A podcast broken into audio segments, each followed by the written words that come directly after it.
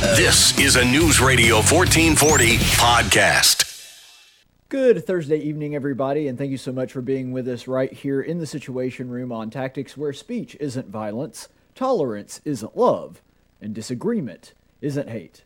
As always, I'm your host, Caleb Colquitt. Thank you so much for being with us this evening. Lots to get to today. There was a, a ton of research, a ton of digging that went into this particular episode. It's part of the reason that we're a little behind tonight, but uh, rest assured that the reason that we were doing that was specifically because there was some really intensive research. We got a lot of really good content tonight, so I'm really looking forward to this show. Let's go ahead and start, as we always have since the beginning of this pandemic, with the latest from the Alabama Department of Public Health. You can see there the numbers for the Wuhan coronavirus. We currently stand at 11,101 cases which uh, is a significant uptick. I mean, it's it's not at all insignificant. We're going to talk about that in just a second.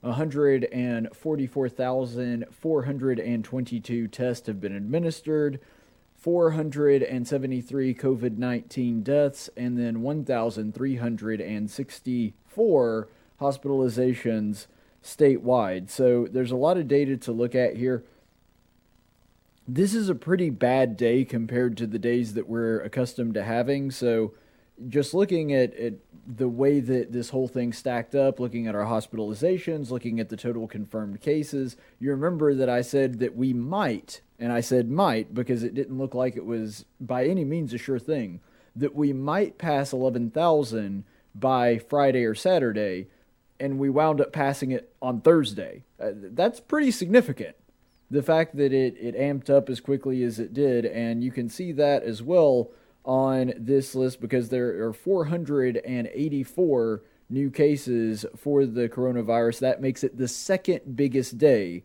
that we've ever had in new cases in a single day since we've been tracking it. You can see that here on this graph where you, we're looking at the new cases that are confirmed in the state of Alabama per day.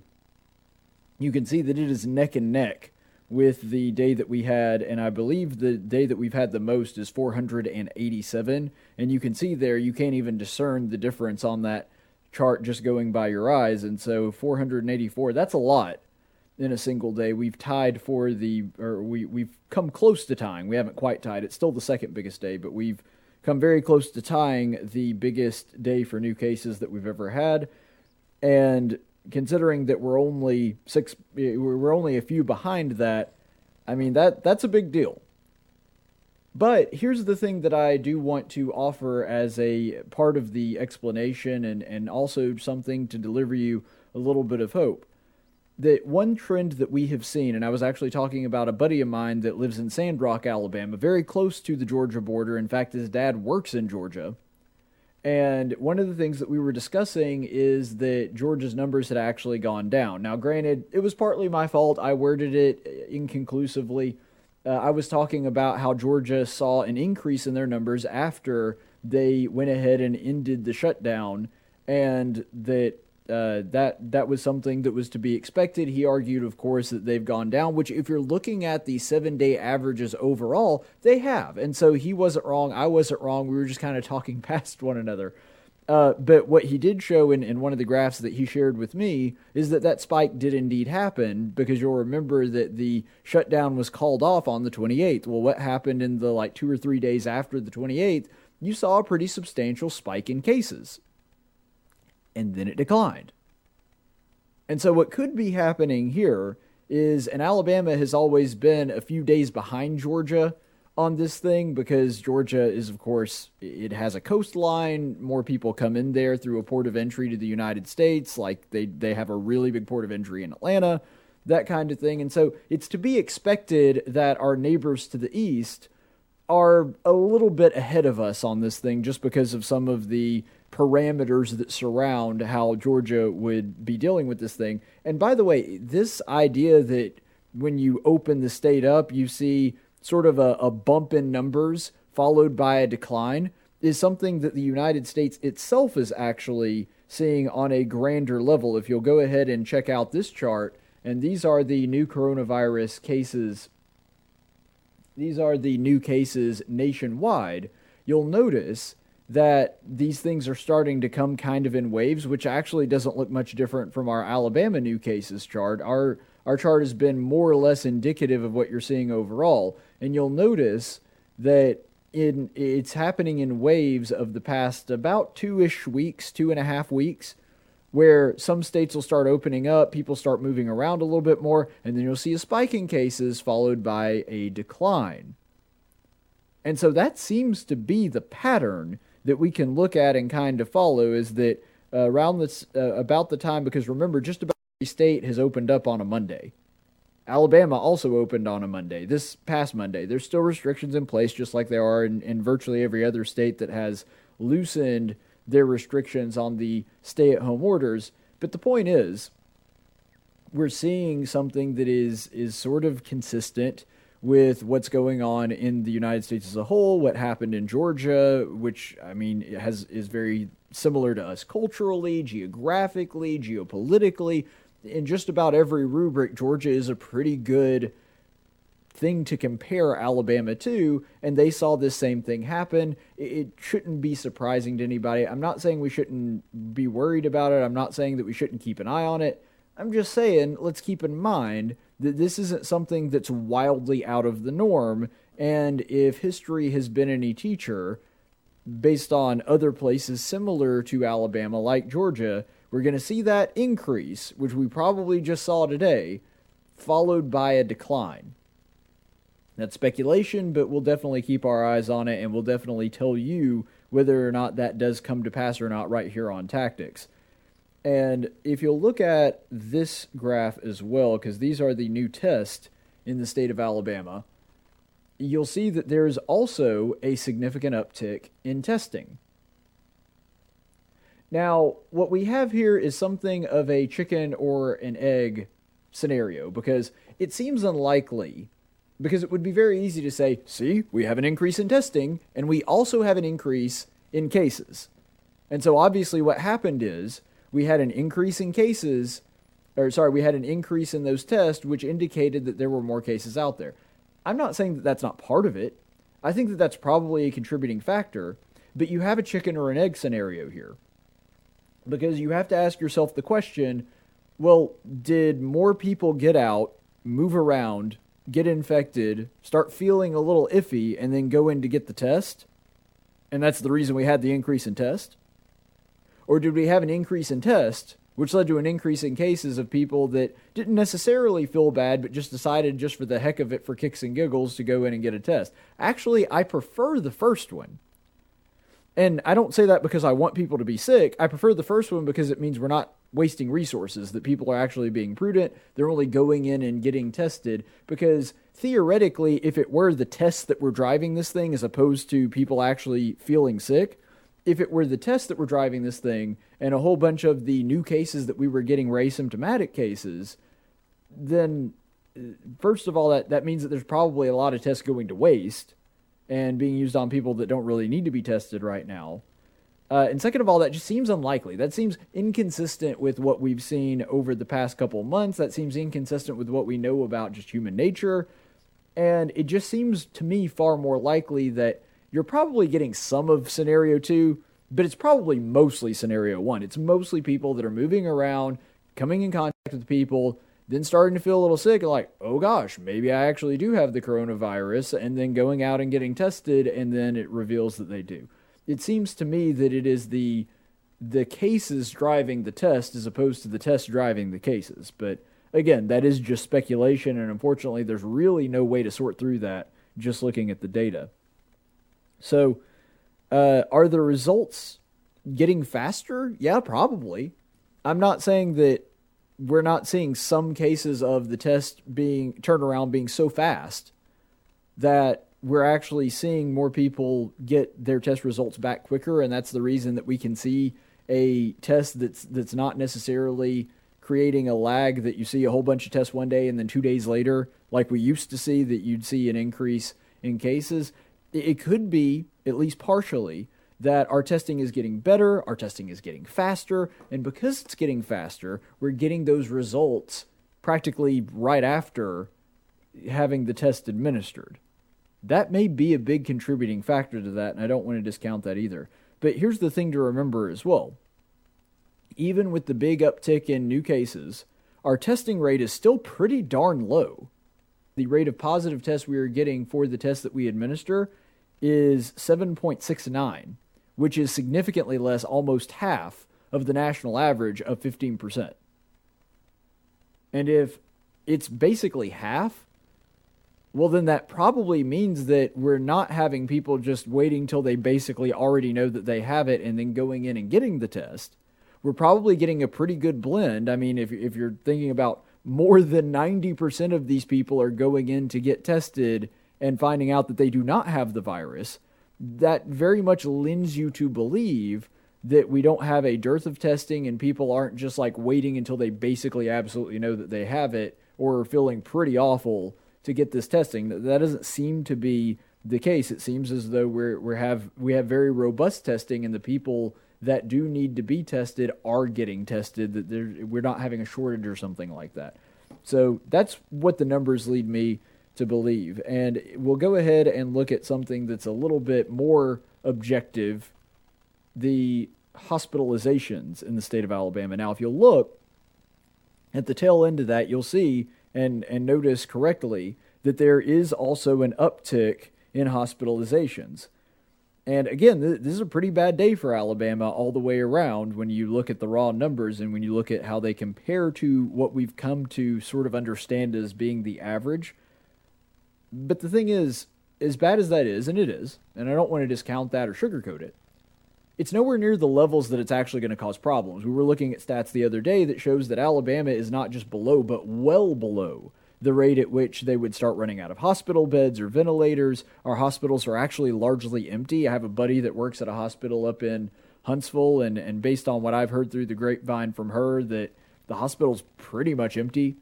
Uh, I do have some friends in healthcare and in other sectors that haven't really had that problem as much because when it comes to you know uh, some of some of them are basically they handle essential procedures regardless, and those really haven't stopped because of the coronavirus. So that they're not a great gauge of it, but they're still letting me know that the hospitals are mostly empty. We saw that report from UAB that they were only at about 60% capacity at one point. So the idea that we are we're just nowhere near the level that we would have to be of hospitalizations from this virus to be able to actually create some kind of problem with our healthcare system. That's just not happening as of yet. So hopefully it remains that way. And then finally, let's take a quick look at coronavirus deaths. So if you look at this graph right here, you'll see again we're actually down a little bit from a couple days ago. A little higher than yesterday, a little lower than the day before. We're, we're kind of in that comfort, comfortable groove, which I know is a very odd thing to say, and it even sounds weird me saying it when you're talking about people dying. I'm just looking at it objectively as a set of numbers, not individual lives. Of course, that is what's underlying the statistic. But you're not seeing much change in the death rate, and that's to be expected as well. Because keep in mind, the death rate is a lagging statistic.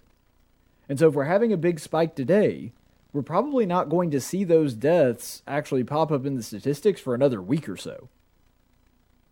And hopefully we don't see them pop up at all. That'd be great. That would mean that the treatments that we're doing and the way that we're able to handle this is actually improving a great deal. But you don't see a, a whole lot of difference in the death rate today versus from a couple of days ago, and that's probably because the new test and the new cases that we have that just dropped today, they're probably not going to going to wind up in a situation where they could find it to be fatal at least for a while. And so it looks like we're actually, even though no death is, is good and, and one death from this thing is one too many, ultimately it's kind of like the hospitalization thing that it's certainly unfortunate that we're having that, but it's also not something that is indicative of a larger problem. So basically the the best way that I can sort of sum all that up is we're starting to get that spike that we've seen in other states and in the nation overall when people start opening up. It looks like we're starting to get that little spike, not an exponential spike, just a numeric spike. And if history is any teacher, and if places like Georgia and Tennessee are any teacher, we're going to see those numbers start dropping over the next few days once it becomes a less novel thing to get out and about a little bit more. Not sure exactly how that's going to look, but we'll keep an eye on it nonetheless.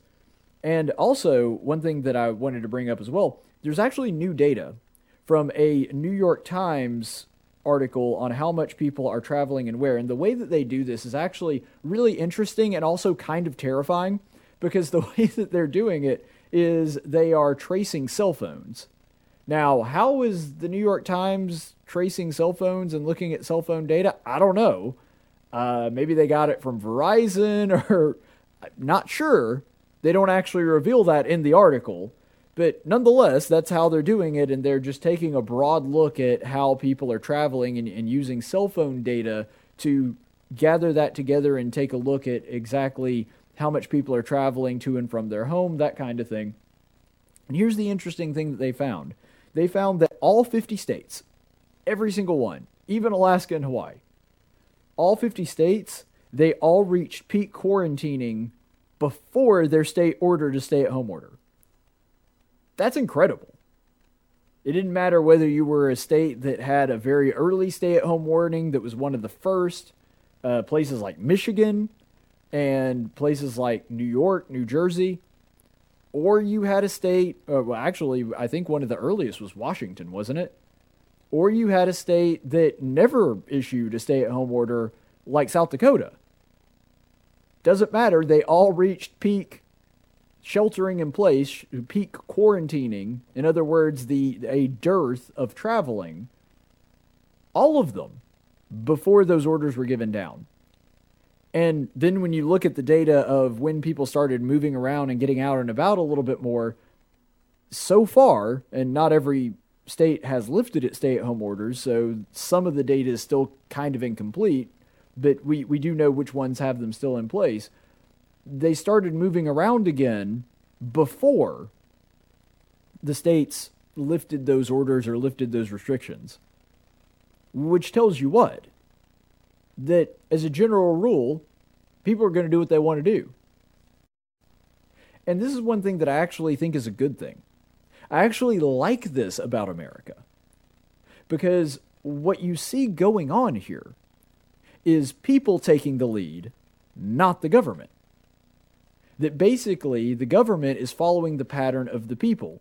States that people started moving out and about and said that we refuse to stay restricted or quarantined at home anymore those state governments, as a general rule, followed that suit. And they also followed when people decided we need to self quarantine to make sure that we're not getting this thing or not spreading it around. The people make the decisions, not the government. And that's a very good thing. That's actually something that I think ought to be applauded. And probably part of the reason that there has been zero correlation between the shelter in place orders and new cases or deaths is this that's probably why you're not seeing any correlation is because people are going to do what they're going to do. I made this case, and you can look back. I, I don't know if it's a daily dose of stupid or not, but I know I had an individual video from, I don't know, like three weeks ago, four weeks ago, which feels like eight years ago at this point because uh, of how t- slowly time has moved since this thing started. But it was a few months ago, and I believe the title of it was The Stay at Home Orders Don't Help, and it was man, it, it may have been even further. It may have even been longer ago than I thought because I believe I did that right before Alabama did their stay-at-home orders, and when you uh, went through the, the statistics, it showed that there was zero correlation between a stay at home order and a decrease in COVID 19 deaths or new cases for the coronavirus. There was no correlation whatsoever. This kind of explains why. Because if more people are staying at home, more people are sheltering in place, of course you're going to have less deaths and less new cases. But the stay at home orders were not the things that were dictating whether or not people actually did it or not. That's the difference. The people made the decisions on their own whether or not it was safe to go out or not.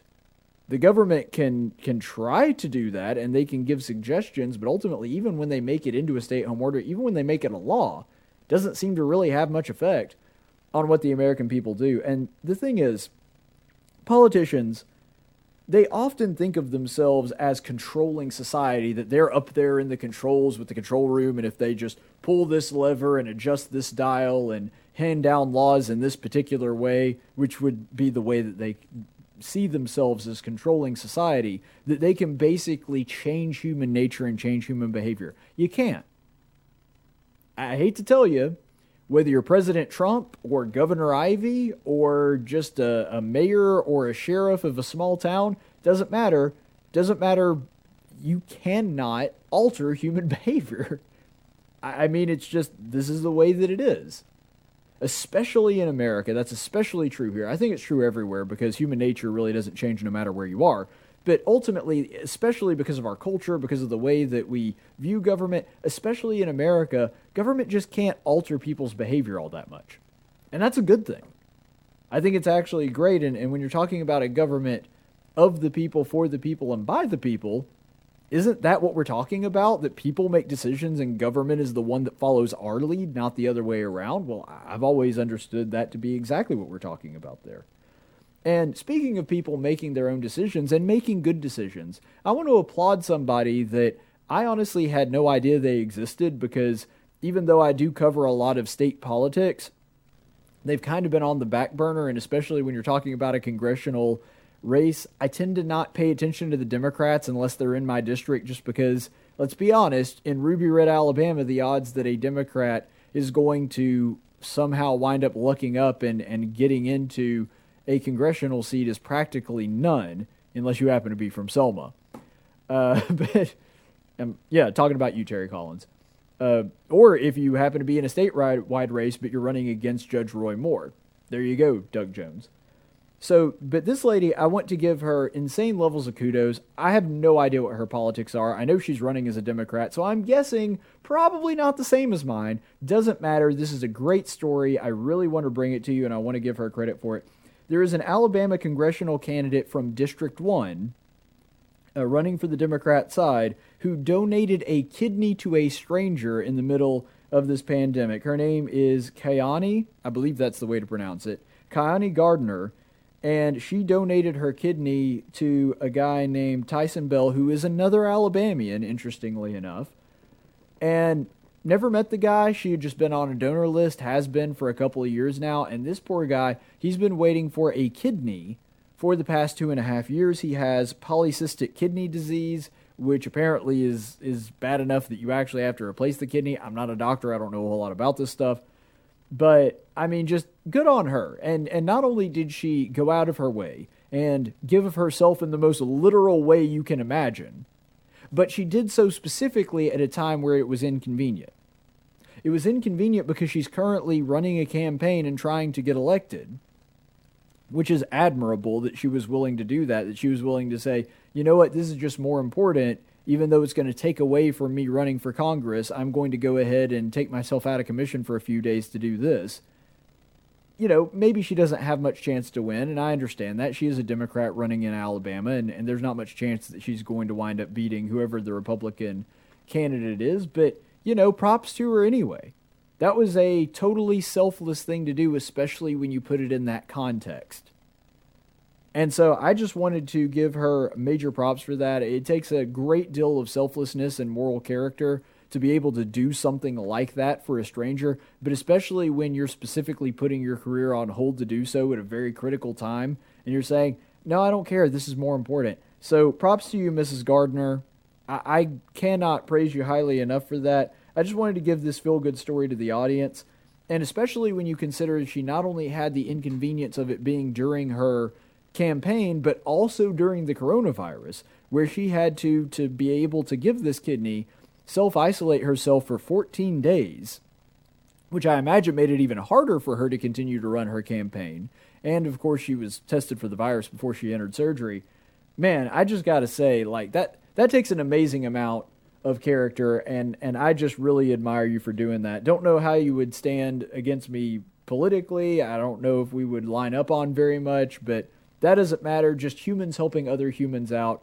That's a feel good story for the day there was a there's a bit of contention and some confusion on where this virus is really hitting people hard. So there are two popular narratives that the left has really been pushing over the past few days. And the funny thing is, they have these two different narratives and they wind up conflicting with one another. And I'll explain that a little bit later. But the newest one that they've come out with is basically it's hitting Trump voters because those are the ones that are going out and they're moving around and they, they're not listening to the doctors, they're not sheltering in place. And so, really, Trump country is the one that's getting hit really hard recently, and this was a popular talking point on Georgia and Florida. You remember that we were actually talking about that just a, a few minutes ago. That when Georgia and Florida, especially because Brian Kemp and Ron DeSantis, who were the governors there, have been very outspoken, very vocal Trump supporters.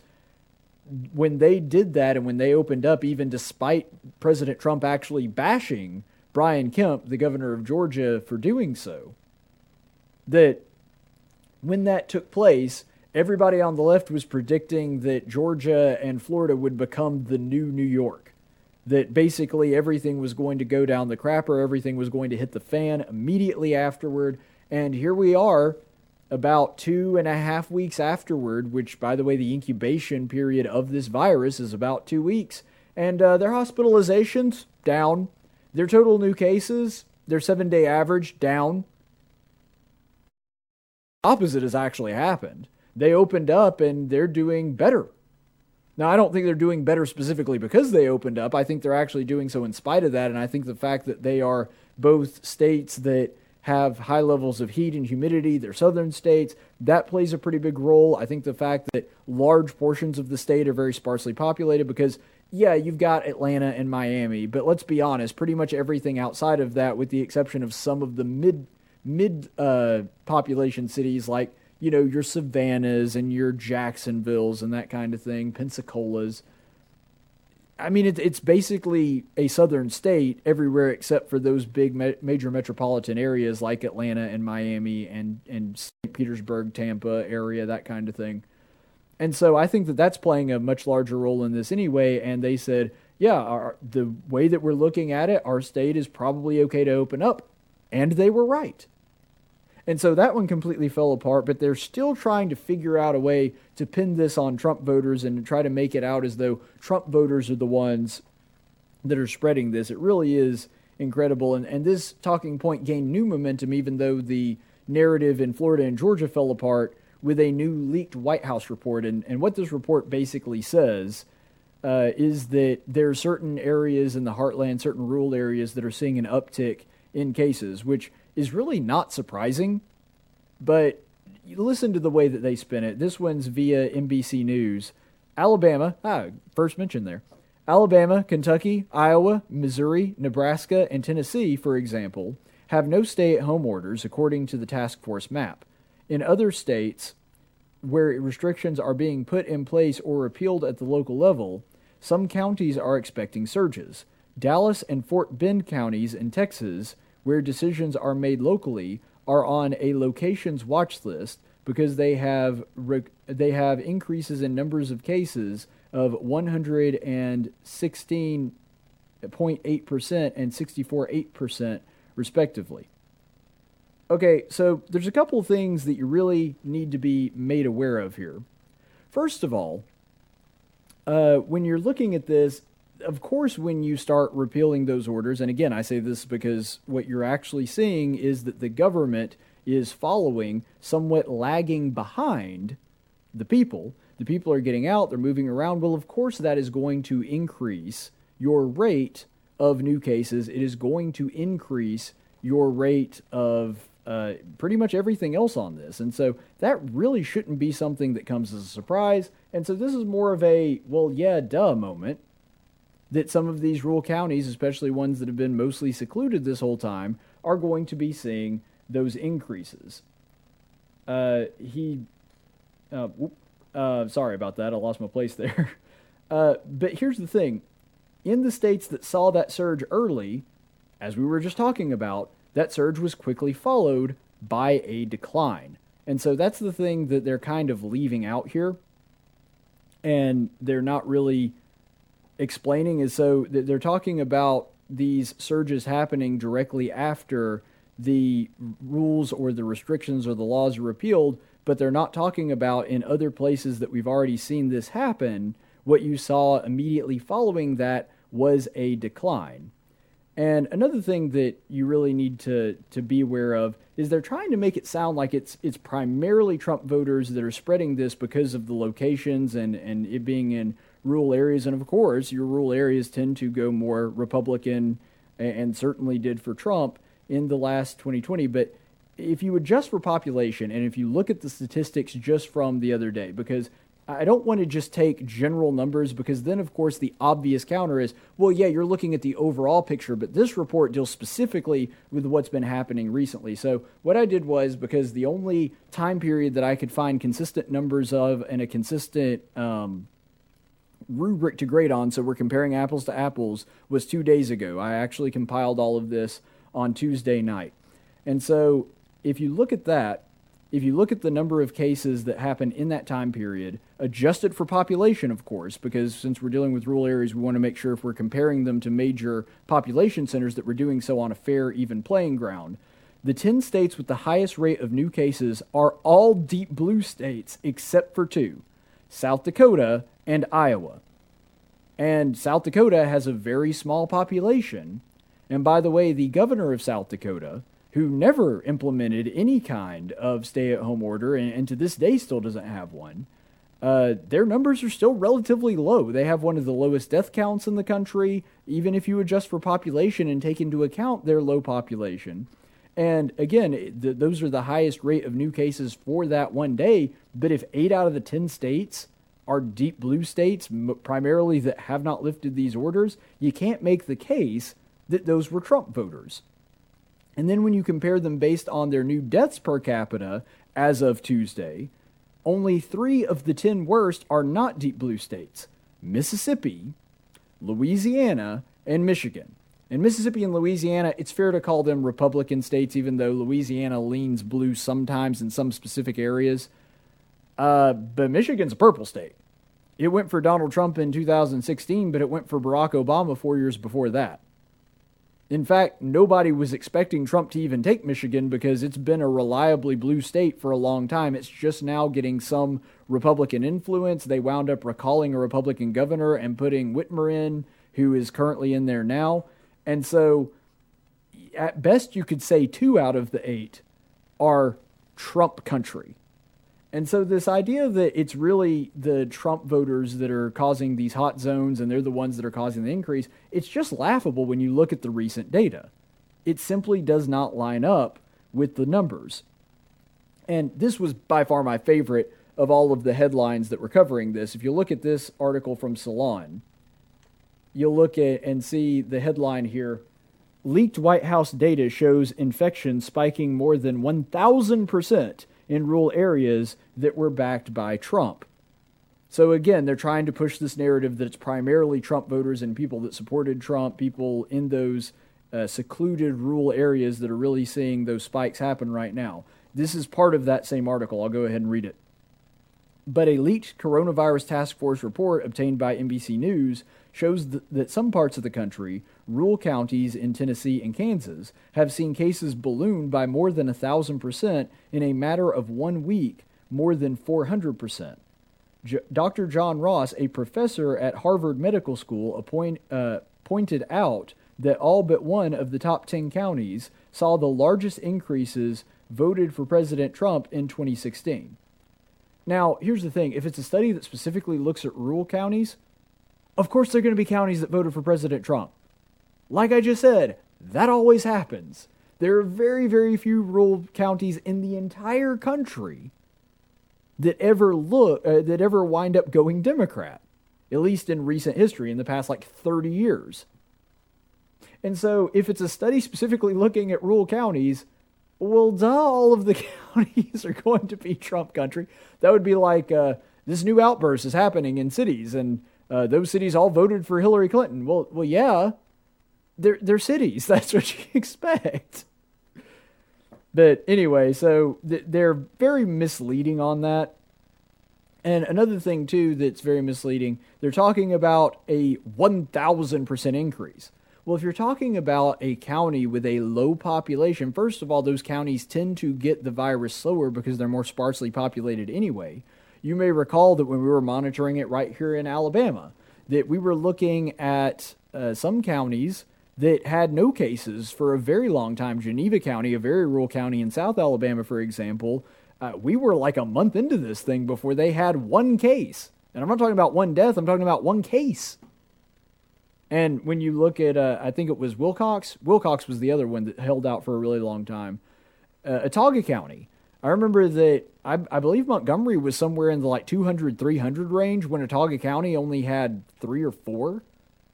And so it, it's a big showy piece and a big headline that's going to grab you a lot of clicks by saying it's increasing a thousand percent and and 400 percent in in one county over the span of a week. But you do realize that increasing 400 percent would be going from one case to five cases in a week.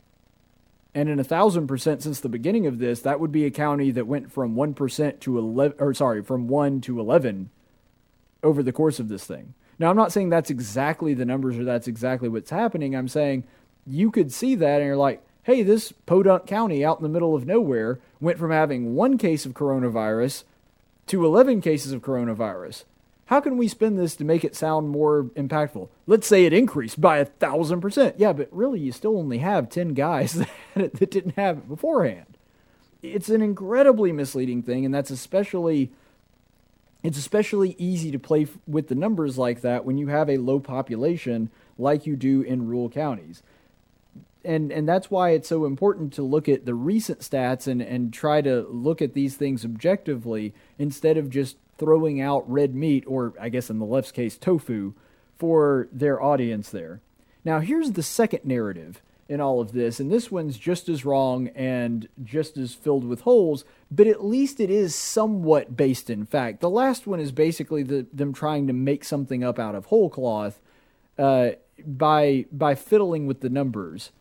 This one it has some element of truth, but their conclusion is wrong. So your premise isn't completely ridiculous, but your conclusion didn't really match up with your premise. So the second narrative is the virus is killing more minorities because of racism. Now, is the virus having a bigger impact on minority communities? Yeah, absolutely. That's objective. I don't know of anybody on the right or left that disputes that. I have yet to hear anybody say, oh, they're saying it's affecting black people or Mexican people or Asian people or whatever, you know, throw in whatever nationality or race that you may want to. They'll say that, but it's not because of racism. And there's been no proof of this, yet it's a talking point the left continues to throw out there. And what's funny is it contradicts the first narrative.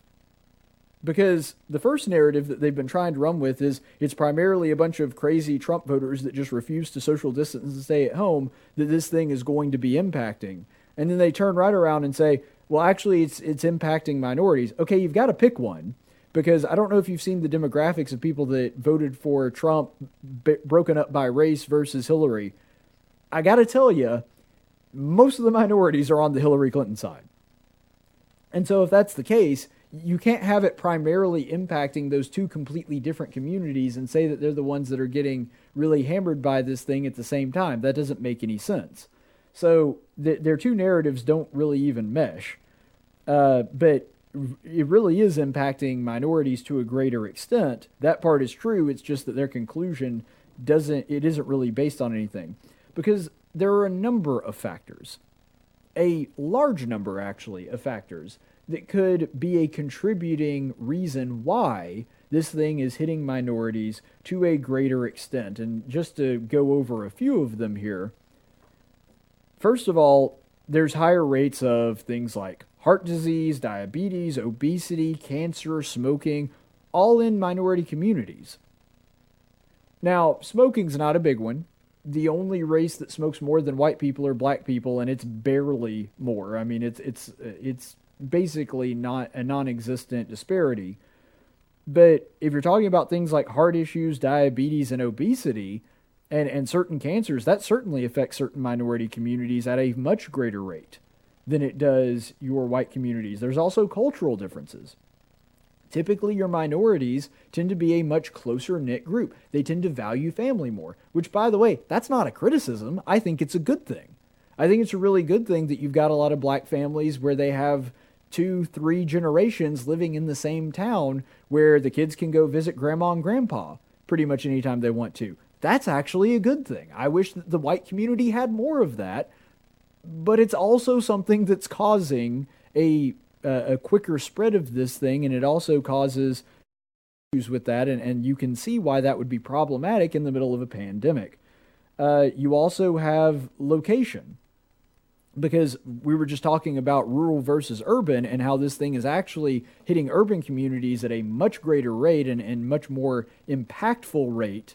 In, in other words, it's affecting them more than it is in rural communities well, whites make up 79% of rural areas and make up only 44% of urban ones, which means that the minority communities are primarily in the urban population centers where people are being most affected by this disease. So, of course, they're going to be impacted more because that's where they are. And that's not the only factor, but let's be honest, it's a significant one. If you are where the virus is and where the virus is more easily spread, then of course the minorities are going to be more impacted by that. Another thing that needs to be talked about, and, and this is one that the left will, will kind of talk about and harp on, and I think that it can be a factor, but it's certainly not the only factor. Socioeconomic factors, things like poverty, large percentage of essential workers. So not only do you have higher rates of poverty, but you also have a higher rate of those people who tend to be disproportionately more affected by poverty you also have those same minorities, those same groups of people tend to have jobs that are considered essential. Things like working in a grocery store, working in a meatpacking plant. Uh, if you're looking at, at agriculture, for example, there is a ridiculous disproportionate amount of Hispanic people working in those kinds of jobs, be they legal or illegal, that are having to, to continue to go to work every day. And of course, that's going to cause a greater rate of infection amongst those particular minority groups. So there's a lot of these things. And another thing that it's an X factor, and I don't want to throw this out there and say that this is absolutely what's causing it because I don't know. And nobody else does either at this point. It is also possible that the disease just simply affects certain races differently. There are lots of diseases that certain races are more susceptible to or more races are less susceptible to. For example, uh, just off the top of my head, even though black people can get skin cancer and have gotten skin cancer, white people are far more likely to because we have less melanin in our skin, we have less protection from the sun. It's much more common for white people, for example, to get that specific kind of cancer. And so some diseases, just for whatever reason, affect other races differently. And so that may be a factor here. I don't know. Frankly, based on the data, it doesn't seem likely, but it's also not something that we can just ignore as a possible uh, as a possible factor that would play into this as well. But the real issue underlying all of this is that whenever the left sees any kind of disparity, they assume that it's racism. It's not.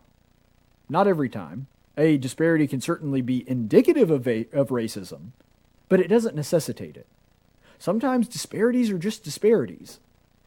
For example, if you were to look at, uh, you know, something that had nothing to do with racism, you could still create a disparity. If you were to, for example, look at the, and I know that this is a goofy one, but yeah, I mean, it's true. If you were to look at the portion of people that, that pick Sprite to drink, a lot of black people love Sprite. Not sure exactly why. I like Sprite fine. It's probably my second favorite of all of the drinks. Nothing's going to beat Dr. Pepper, though. I'm telling you that right now. Uh, but, uh, but for whatever reason, they just really like Sprite. So if you looked at a chart, a graph of uh, a person's choice of cola based on their ethnicity, you would see a giant disparity. Is that because the makers of, of all the other drinks are racist? Well, no, it's just their preference. I don't know. It's cultural. It's they just tend to like the taste better. I don't know what it is.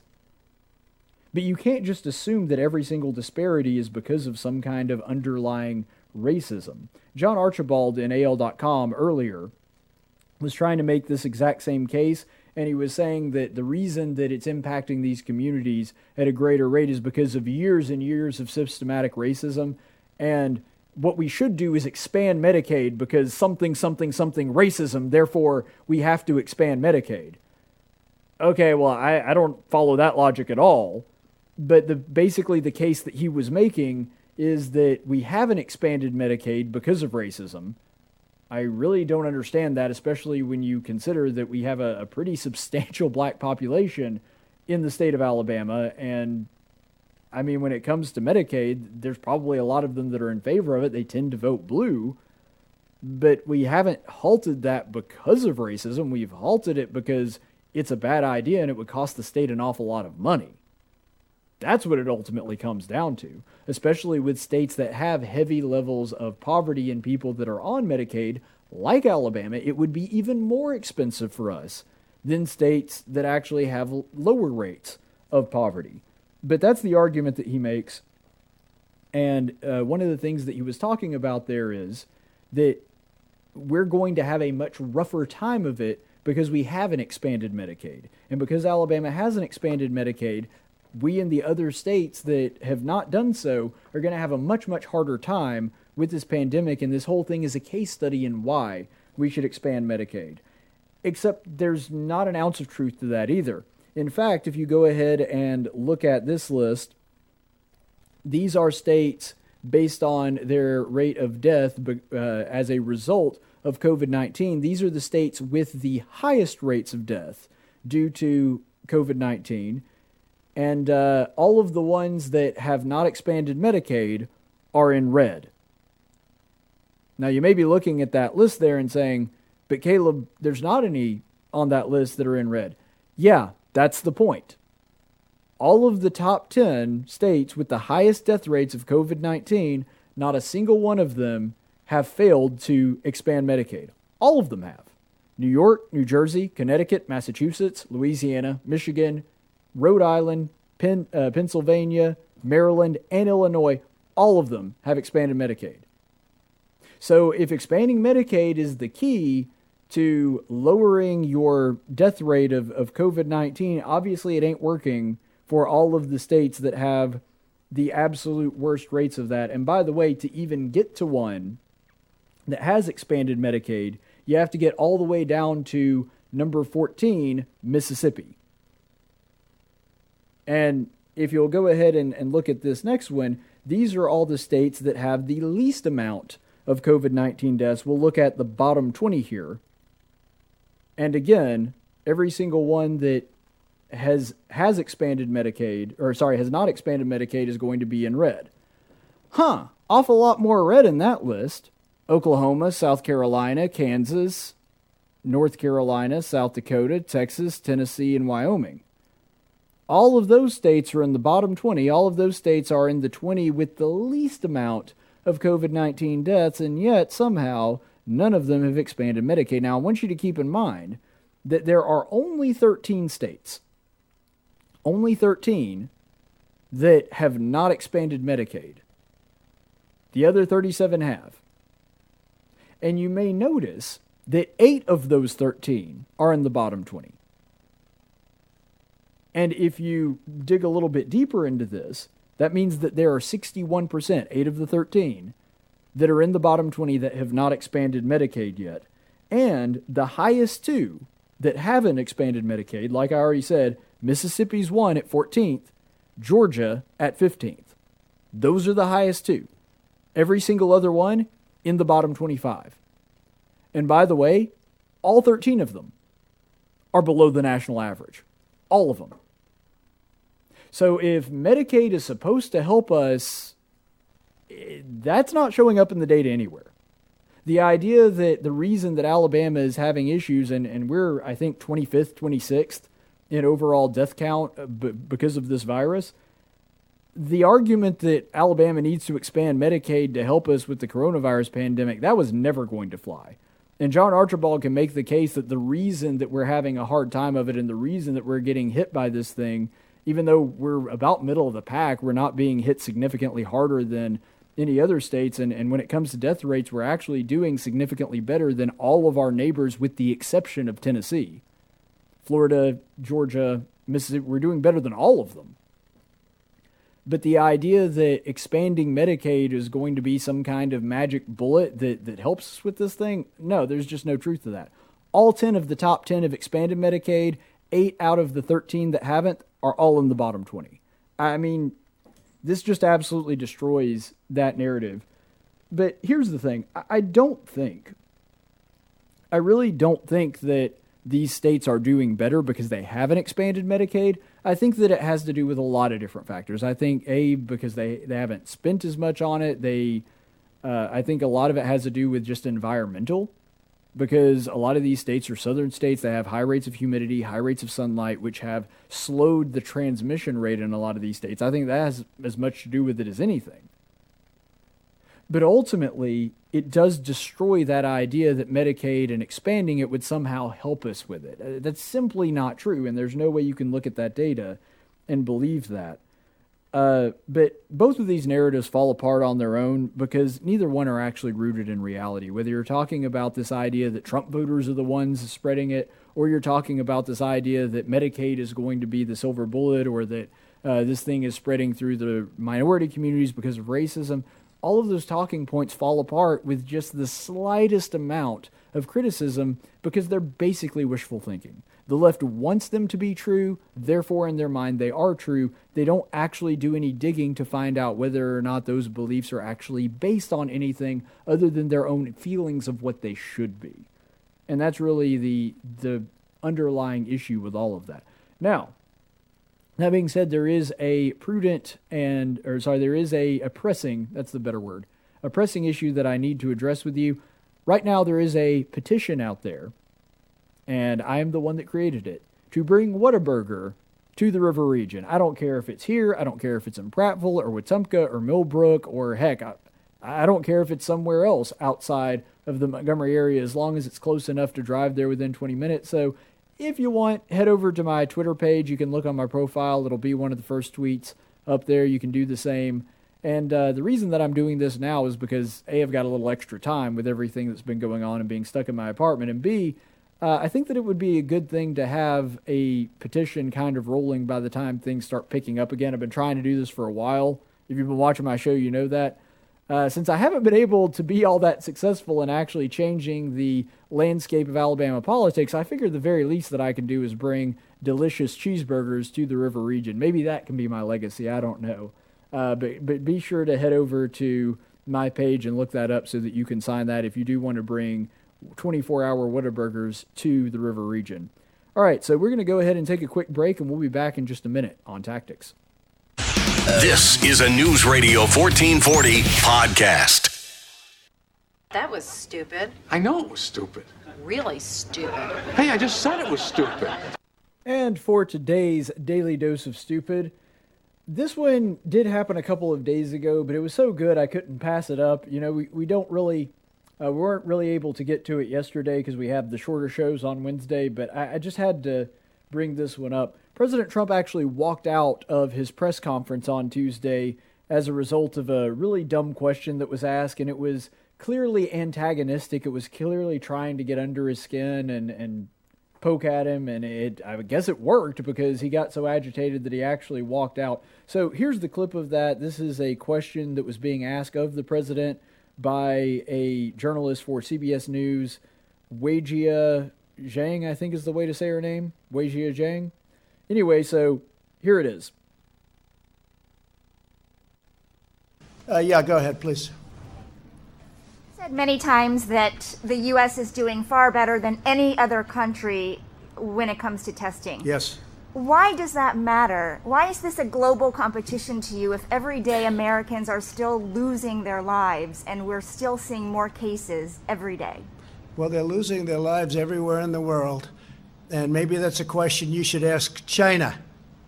Don't ask me, ask China that question, okay? China. When you ask them that question, you may get a very unusual answer. Yes, behind you, please. Sir, why are you saying that to me specifically? I'm telling you. I'm not saying it specifically to anybody. I'm saying it to anybody that would ask a nasty question That's like that. That's not a nasty question. Please go ahead. Why does it matter? That's totally Okay, uh, anybody else? Please, go ahead in the back, please. I have, t- I have two questions. No, it's okay. But We'll you go over pointed here. to me. I have two questions, Mr. Next, President. next, please. But you did you called on me. I did, and you didn't respond, and now I'm calling on Sorry, I just the wanted young to, lady in the back, please. I just wanted to let my colleague Okay. finish. But can I ask you a Ladies and question, gentlemen, please? thank you very much. Appreciate But it. you called Thank you on- very much. And there he goes. He's walking right off. Well, there's a lot of good to unpack in that particular clip. First of all, it's an objectively stupid question.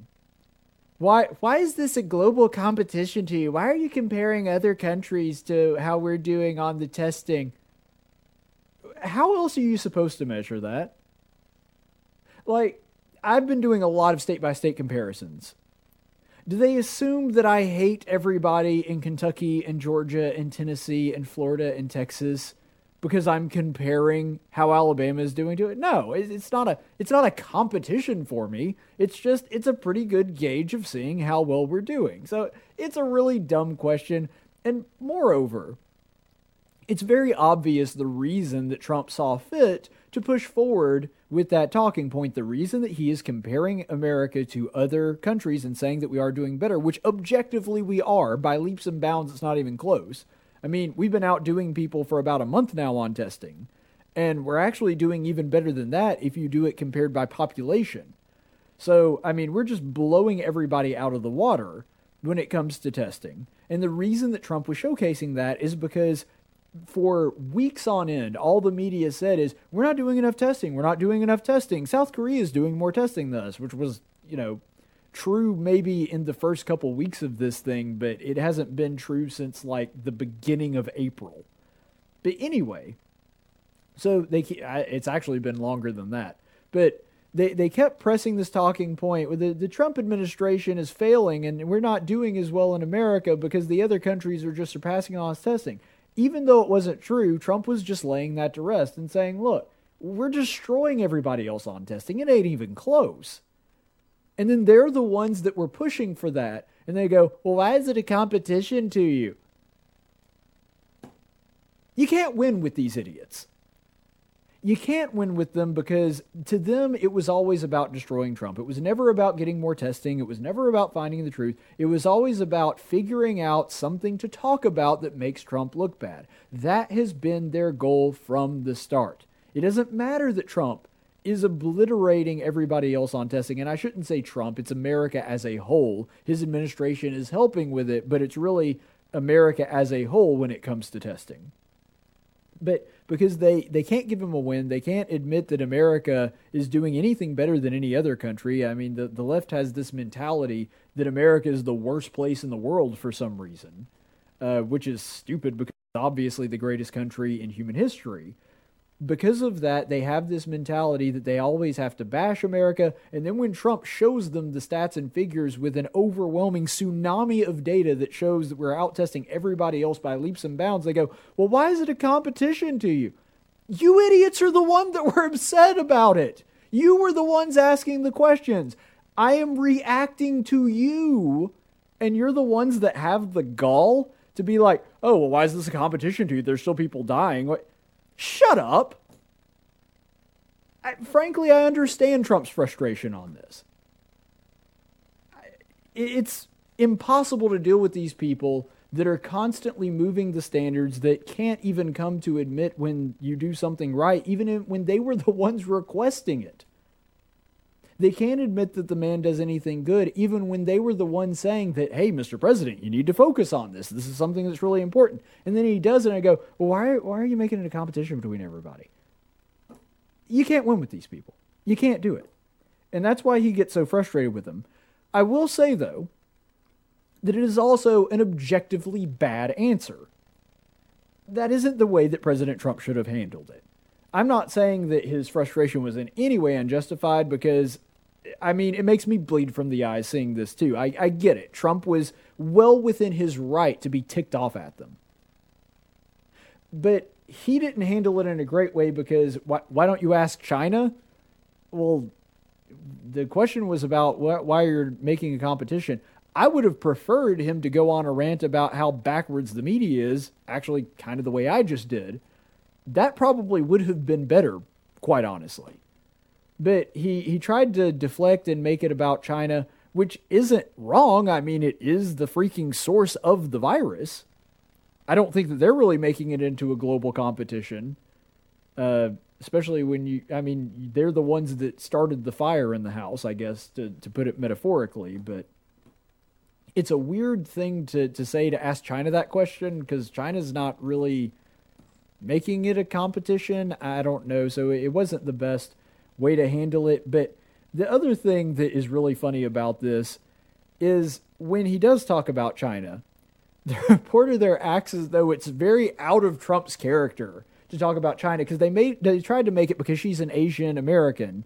They, they tried to make it into some kind of racial thing that he was talking to her about China because she's of Asian descent. And what's really hilarious is that she doesn't even catch on to it. She doesn't even believe that it's somehow racist or it was somehow targeted at her because she's Asian. And you can tell if you watch the video, for those of you who were just listening on the radio, what happens is she actually sits down, she sits back, she is done with the question, she's prepared to just basically yield the floor to whichever the next reporter is, and then all of a sudden you can tell by the look on her face and by the way that she pops up real quickly that it dawns on her, wait a second, I'm Asian. I can use this to say that Trump was racist. I mean, you can just watch the gears turning in her head. That was it because it didn't even come off to her as a racial thing until all of a sudden she's like, wait a second, I can use this for ammo. Then you can see the eagerness with which he's like, why did you say that to me specifically? Acting like Trump doesn't talk about China every 10 freaking seconds. There's a reason that if you download one of the apps that has a, you know, like tr- different sound bites of Trump saying things, and, and there's several of those like on app stores and whatever, that if there's ever a compilation of Trump saying things, one of the things that's always on there is him saying China 10,000 times. He's been doing that since really before he even started running. I mean, Trump was blaming everything on China even before 2015 when he announced his run. I remember listening to him on the morning on Fox and Friends talking about how China was screwing us, which, you know, wasn't wrong. But the point is, they act as though this is a new development, and, and, Trump goes, huh, Chinese person. I bet I can blame China on this. He's been blaming China for this thing since the beginning. He's been blaming them for basically everything else since before the pandemic started. So I love how you can just see that this lady doesn't even really register that it uh, that it's racist herself until all of a sudden the, the wheels start turning. Is like, wait a second, I'm Asian. I can use this against him. Oh man, it was just funny. Uh, but the sad thing about this is because let's talk about the real victim here. And I'm not just saying this because she's an Alabama native, even though she is. And, and I actually, um, I, have never met Kaitlan Collins, but we've kind of run in the same circles. Alabama native Kaitlan Collins, who works for CNN, had a question. And you kind of feel for her because she didn't do anything wrong. She didn't ask a dumb question. She just happened to follow the person that did, and Trump was ticked off, and so he's like, "You there? No, no, you know what? Screw you. I don't, I don't want to talk to you." I actually feel kind of bad for Kaitlan. She didn't do anything wrong, but anyway, there you have it. Uh, I do, you know, shout out to to an Alabama native there.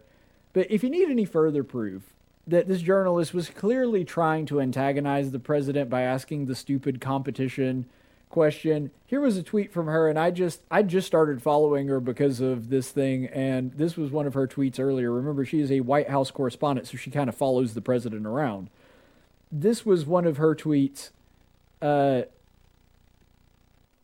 there it goes. Okay, yeah. So this is a tweet from CBS News's Weijia uh, Weijia Jiang, and in it she says currently traveling with the president as he delivers remarks to workers at the PPE distribution facility in Allentown, Pennsylvania. The Trump team playlist was blaring before he started speaking, including Macho Man and Billie Jean, and he criticizes the press back there. I, I, I don't I don't get it. I really don't. Like, why are you picking on the man's playlist, especially with Macho Man and Billie Jean? Like, those are actually pretty good songs. I, I want to kind of give props to Trump for that, uh, putting in the Village People and, and Michael Jackson. I mean that that's about as as good as it gets right there. That's I, I, I could listen to that myself. But I mean, it just does go to prove that she's just hating on him because she doesn't like the guy, and trying to play gotcha with that question, which first of all didn't work, and second of all was just dumb.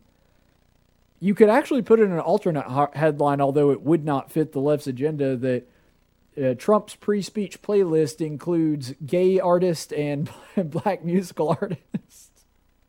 you know, Village People and Michael Jackson. But anyway, but ultimately, what this boils down to is you know that the media they're not after truth. They're not after getting to the answers. They're also not after the country doing well or being, you know, good at coronavirus. It doesn't matter how other countries do that. They're not they're not even for getting like you can tell from this more testing and more data out there. Ultimately, their goal is political. They don't like Trump. They want him out of office and they're going to do everything they can to try to jab at him. To them, it's not about journalism, it's not about the truth, it's about a political agenda. And this is one of the most clear cut cases of it that I've seen since Trump's presidency. And that's saying a lot considering all we've been through with the media. Let's go ahead and go to the chaplain's report. In 1775, the Continental Congress created the Chaplain Corps under the command of General George Washington each soldier was required to attend worship service every Sunday. While other armies advanced on their feet, Washington's troops advanced on their knees. It's time for the Chaplain's Report with Caleb Colquitt on tactics. Today's Chaplain's Report, we are going to be continuing our series in Samuel. And in 1 Samuel 10 25 through 27, you may recall from our previous installments that what's going on here is Saul has basically just been anointed and crowned king. They've made it public. All of Israel now knows this. And this particular passage of Scripture is interesting because it deals with the reaction to it. Because if you remember the lead up to this and, and the passages of Scripture we already, we've already gone through, for the longest time, Israel didn't have a king. First, they had Moses, and when they went into the promised land under Joshua, they established a system of judges. So you had people that made judgments on things where you had a dispute with your neighbors, but as far as having an actual ruler or a king or any kind of real government structure, Israel didn't really do that. Their governing structure was the law and the priest and the judges and the commandments that Moses gave them. They didn't really have all that formal a governing structure. And so throughout all of that time, Israel keeps begging God, hey, give us a king, make us like every other nation. And God, for a very long time, hundreds of years, even goes, no, I'm not going to do that. No, it's a bad idea. Trust me, you don't need a human on earth being your king. It's going to end badly. And finally, they've pestered him long enough that God's like, fine, that's what you want. That's what I'm going to give you. Here's your king. And that, of course, takes uh, takes place in the form of King Saul, and this is the reaction to that. You'll see in 1 Samuel 10, verses 25 through 27. Then Samuel told the people that the ordinances of the kingdom, and wrote them in a book and placed them before the Lord. And Samuel sent all the people away, each one to his house. Saul also went to his house in Gibeah, and the valiant men whose hearts God had touched went with him. But certain worthless men said, how can this one deliver us? And they despised him and did not bring him any presents, but he kept silent. Well, that's really interesting. In this particular passage, I, I do find my initial gut reaction is to some degree somewhat similar to what we were just talking about in the whole thing where the media was asking Trump to do one thing, he did that exact thing, and then they were upset at him for doing so. It's kind of the same thing here. It's a lesson in human nature, which hasn't changed that much in the past 3,000, 4,000 years. You can't please people. Even when you do what people ask, even when people beg for something and harp on it and they needlessly talk about it, and then you give it to them, there's still going to be people that are upset with you for even doing that. I mean, we should know this from earlier in the Old Testament. Remember how Israel had been crying out for nearly 400 years of bondage to have to have themselves brought out of Egypt and be delivered? And when God finally did that and brought them out of Egypt, they fussed, they complained, they moaned, they naysayed like you can't please those people. There's always going to be people that are malcontents in the crowd. But before we even get to them, I do find it really interesting the last part of verse 26 there, where when Saul went to his house, there were men whose hearts God had touched. So I don't think that this was, and we actually discussed this just a couple days ago, God having some kind of supernatural control over humans and basically making them automatons that previously were not going to obey him and then all of a sudden wanted to obey him because God did something to them. It's more like these were the people that already had an open mind and an open heart, and God just assisted with that process. So they already had an open mind and open heart, and then God kind of helped them along the right path because they had a willingness to find that path, so He helps them walk it. Doesn't do it for them, He doesn't make them want to walk the path. It's just when He sees a desire there, He works on it, He develops it, and He helps them in the process of doing so. That seems to be what's going on here. But it does sort of give us an idea of and, and help remind us that God is going to help us in that process too. When He puts something forward that He wants us to do, when there is somebody that He wants us to, to follow, that God aids in that process as long as we have the right frame of mind and heart. But it does go back to this idea that that doesn't happen to everybody. Not everybody's going to be willing to follow, and God could have theoretically just overridden these naysayers' free will and make them want to follow Saul, but he didn't do that.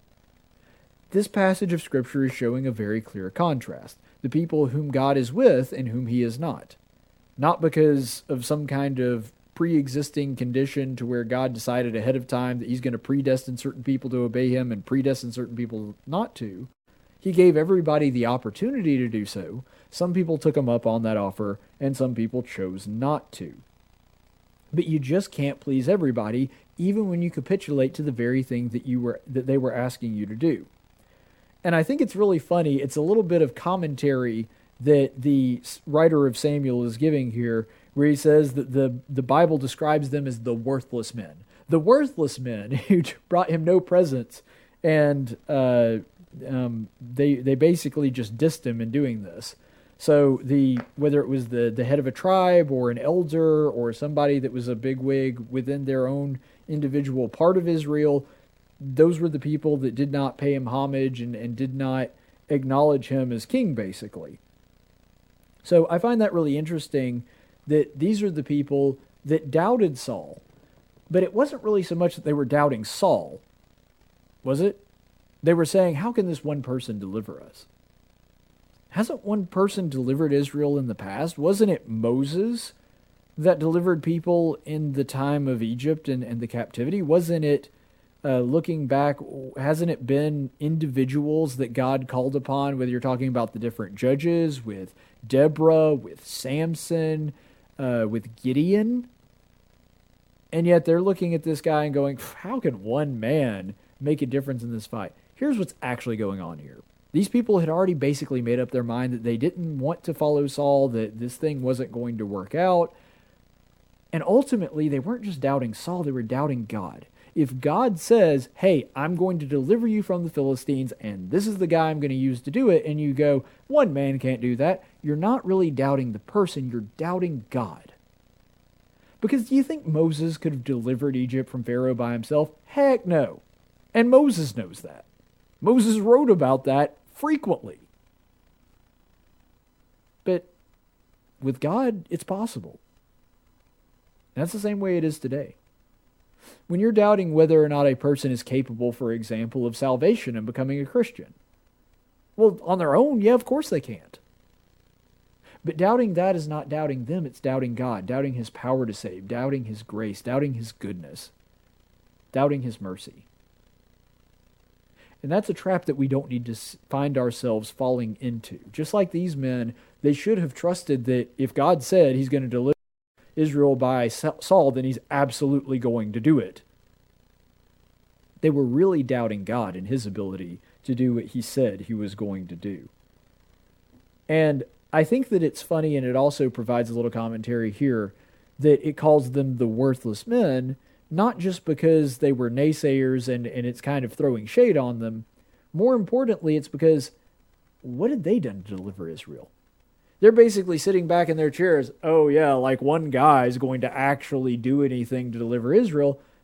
The obvious rebuttal to that is, well, then maybe you should help him? Why aren't you doing something to deliver Israel? You've been here this whole time. You've been an influential person in your tribe or in Israel. Why haven't you delivered Israel? It's real easy to be a critic when you don't really have to own up to it. It's really easy to be a critic and not actually do anything to solve it yourself. It becomes much harder to become a critic when you've tried to do the very thing you're being critical of other people on because you realize how difficult it actually is. And I actually really love Saul's reaction. Again, early Saul is actually a really interesting person and, and somebody that really does have a heart for God and, and does a lot of the right things. Obviously, later he devolves into a villain, but early Saul is somebody to be admired. And in this particular episode, Saul's reaction is he kept silent. He wasn't ignorant of them. He knew they were there. He knew what they were saying. He had heard. And as the new king, he had the power to not only deride them for that, he could have picked them up and called them insurrectionists and killed them theoretically if he had wanted to. But he didn't. He just let them talk. It's very reminiscent of something that Thomas Jefferson used to do. You see, Thomas Jefferson had a policy that is very unlike politicians of today, very uh, unlike Trump, for example, where if people delivered any kind of personal attack against him, he wouldn't talk about it. Now, if they wanted to debate him on ideas, liberty, how government should work, that kind of thing, oh, you better believe he'd give you the fight of your life. But if you wanted to attack him personally, he just wouldn't say anything about it. There were people during his administration that even were accusing him of sleeping with one of his slaves, a rumor that actually wound up cropping up again in the 1990s amid the Clinton scandal. But, you know, not to get in uh, off into the weeds on that, even something as salacious and vitriolic as that, Thomas Jefferson never addressed it. Because he said, and, and he was asked about this, he said, eventually history will find that stuff out. Eventually, people are going to find out the truth. And it doesn't make any sense to get caught up in a bunch of those useless, frivolous arguments to defend your own character. I'd call that humility. I'd call that meekness. That's a pretty good policy for anybody, actually. I mean, when you talk about somebody that's lobbing a personal insult to you, and that person has the the wherewithal and fortitude and confidence in themselves, and in Jefferson and Saul's case, confidence in God that they can just sit back and go, ah, whatever. They say what they want. You see, that's somebody that does, unlike the worthless men, have faith that God is going to do what he says he is going to do. Because Saul knew at this point that God was with him. And if God's with you, do you really need anybody else's support? Do you really need anybody else to approve of what you're doing if you know you're on God's side? The answer is no. Saul knew that. Jefferson knew that. And I hope that we know that. That as long as God is on our side, we don't really need everybody's approval. And the fact that there are going to be some naysayers that don't like us or are going to chastise us about it, that really doesn't matter in the grand scheme of things. Just like Thomas Jefferson and just like Saul, you know, that'll go by the wayside. The more important thing is to make sure that you're on God's side, not that everybody else is on yours. Stay the course, friends. Tactics with Caleb Colquitt. Only on News Radio 1440 and NewsRadio1440.com.